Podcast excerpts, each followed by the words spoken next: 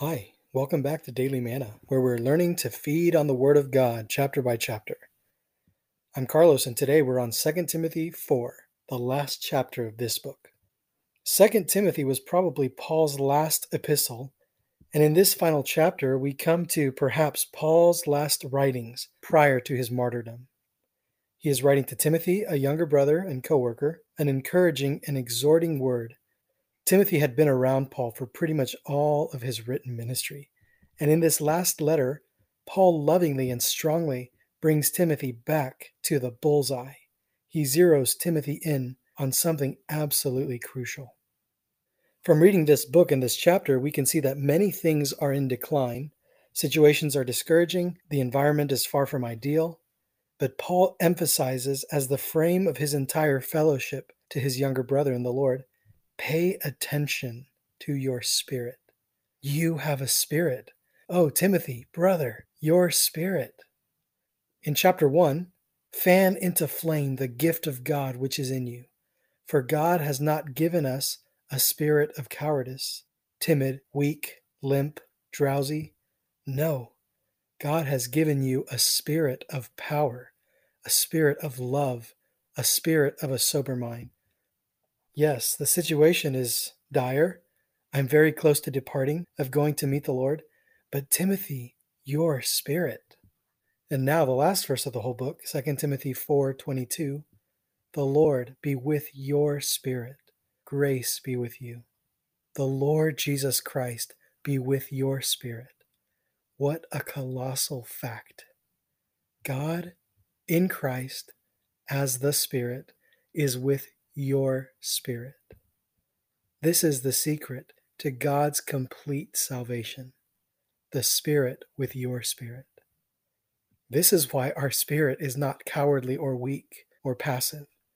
It's powerful, it's loving, and it's sober minded because the Lord is with your spirit and He's spreading into your whole being. Oh, my spirit.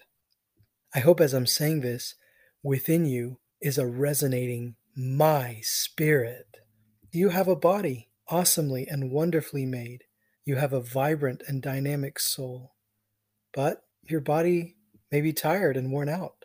Your soul might be weighed down and may feel restricted. You might be depressed, discouraged, or maybe you're just timid or easily affected by the fluctuating environment, or maybe a deeply personal struggle or situation. Listen, there's a part of you, a deep, special part of you created by God that the Lord is with. The Lord is with your spirit. We should declare this to the universe and to ourselves. The Lord is with my spirit. I have a spirit of power. My spirit is a spirit of love and also of a sober mind. My spirit is not weak. My spirit is not self centered. My spirit is not cloudy.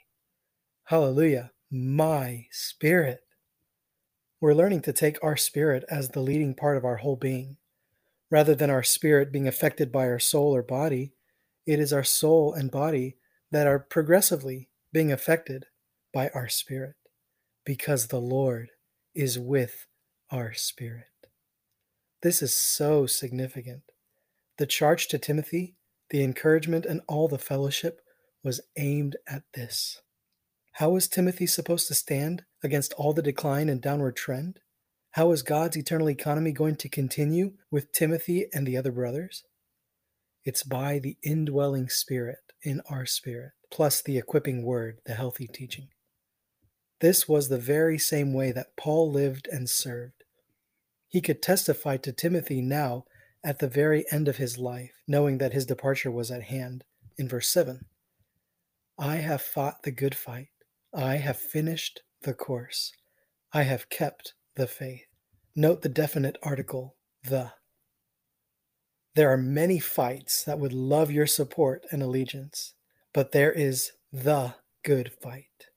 This fight is not against people or persons, but a struggle to bring forth in victory God's kingdom, to fight for God's interests, not for man's interests. Don't let society's loud fights distract you from the good fight.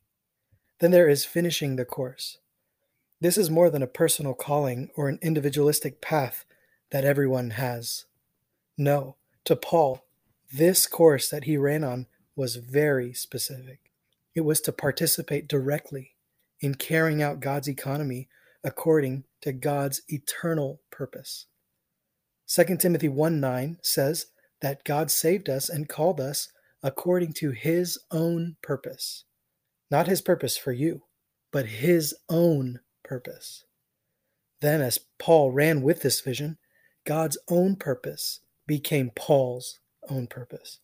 2 Timothy 3:10 shows us that Paul tells Timothy that Timothy has closely followed Paul's purpose. Here we see God's own purpose became Paul's purpose.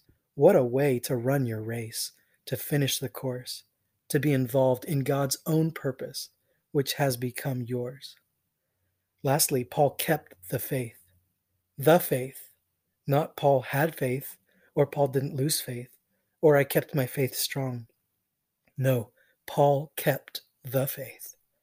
To Paul, faith was a dynamic attachment, an active joint union in life to Christ, a real time supply chain of rich grace for his existence and participation in God's economy, not just his work or his doing for God's economy.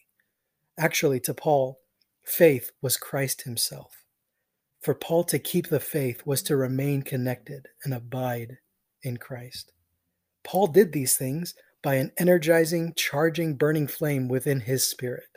It wasn't his intelligence or his privileged background, neither was it his learning or ability or talents, but it was a living person in his spirit. And Paul wanted Timothy and us too to pay attention to our spirit. Then 2 Timothy 4 8 says that Paul realized there was a recompense, a glorious reward. And how does he describe there to whom this reward is for? It wasn't only for him, but also all those who have loved his appearing. Isn't that amazing? Loving the Lord's appearing is what Paul condenses his fighting the good fight, finishing the course, and keeping the faith too. No doubt the Lord's appearing means the Lord's second coming. We can see verse 1 of this chapter for that. But to love the Lord's appearing then, we should love and enjoy his daily appearing now. Today, look at him. Lord, I turn my heart to you. And where is he? The Lord is with your spirit. He is in our spirit. Spend time with him. Talk to him. Behold him. You can just say to him, Lord Jesus, my spirit. It all comes back to my spirit, your spirit, the spirit with our spirit. The Lord be with your spirit. Grace be with you. What is grace? Grace is the Lord in your spirit, becoming your enjoyment, your supply, living in you, enabling you to go on. The Spirit with your spirit is the key to everything in God's economy. Dear brothers and sisters, the Lord be with your spirit. Grace be with you.